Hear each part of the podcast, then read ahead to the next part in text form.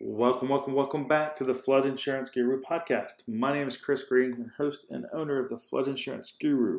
Today we're going to be talking about the sweeping changes coming to the National Flood Insurance Program effective April 1st, 2021.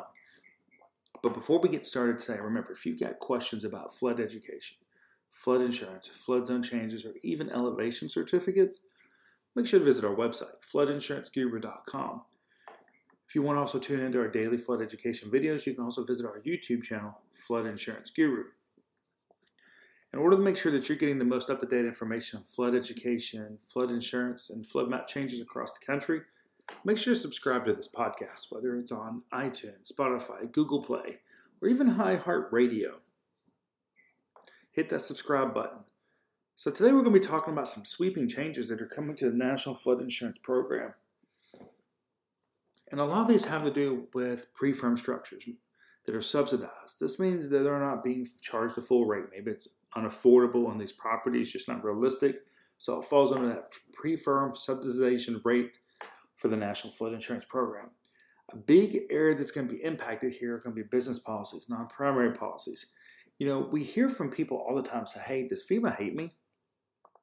Because the amount of rates they're being charged on non-primary properties.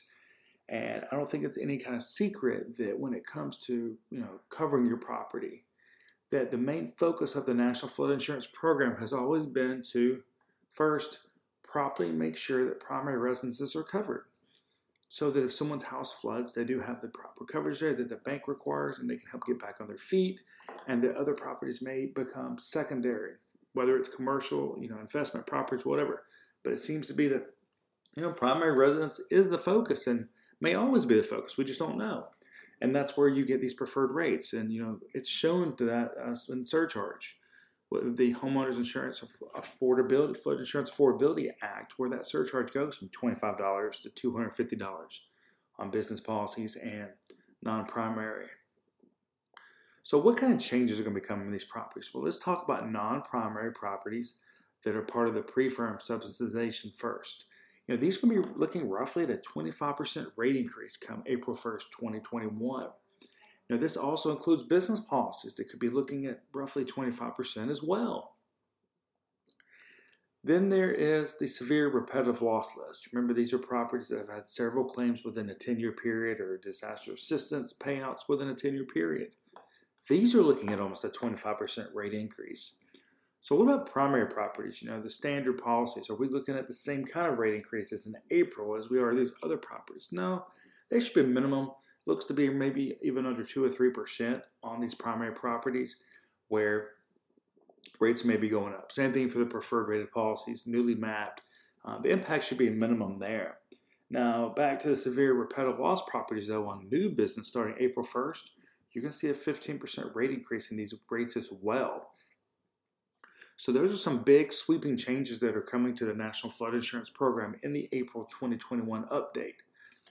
Now, will these be the last changes as part of the regular National Flood Insurance Program? You know, will Risk Rating 2.0 be in place in time for the next update, which is in October? We don't know yet. Over the next few months, we will know if it still goes into place in October 2021 like it's originally been scheduled you know, hopefully rates come out this summer and let us know kind of what this program is going to do to properties. So make sure you stay tuned into the podcast, our blogs, and our videos as we bring this updated information to you as it changes. But today we want to talk about the April 1st, 2021 National Flood Insurance Program sweeping changes and the impacts it's going to have on properties. So, if you've got questions about flood insurance, flood education, flood zone changes or elevation certificates, as we mentioned, make sure to visit our website, floodinsuranceguru.com.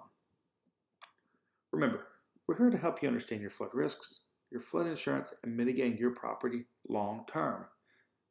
My name is Chris Green, President and owner of the Flood Insurance Guru, and your host of this podcast. And I want to say thank you for tuning in to today's podcast.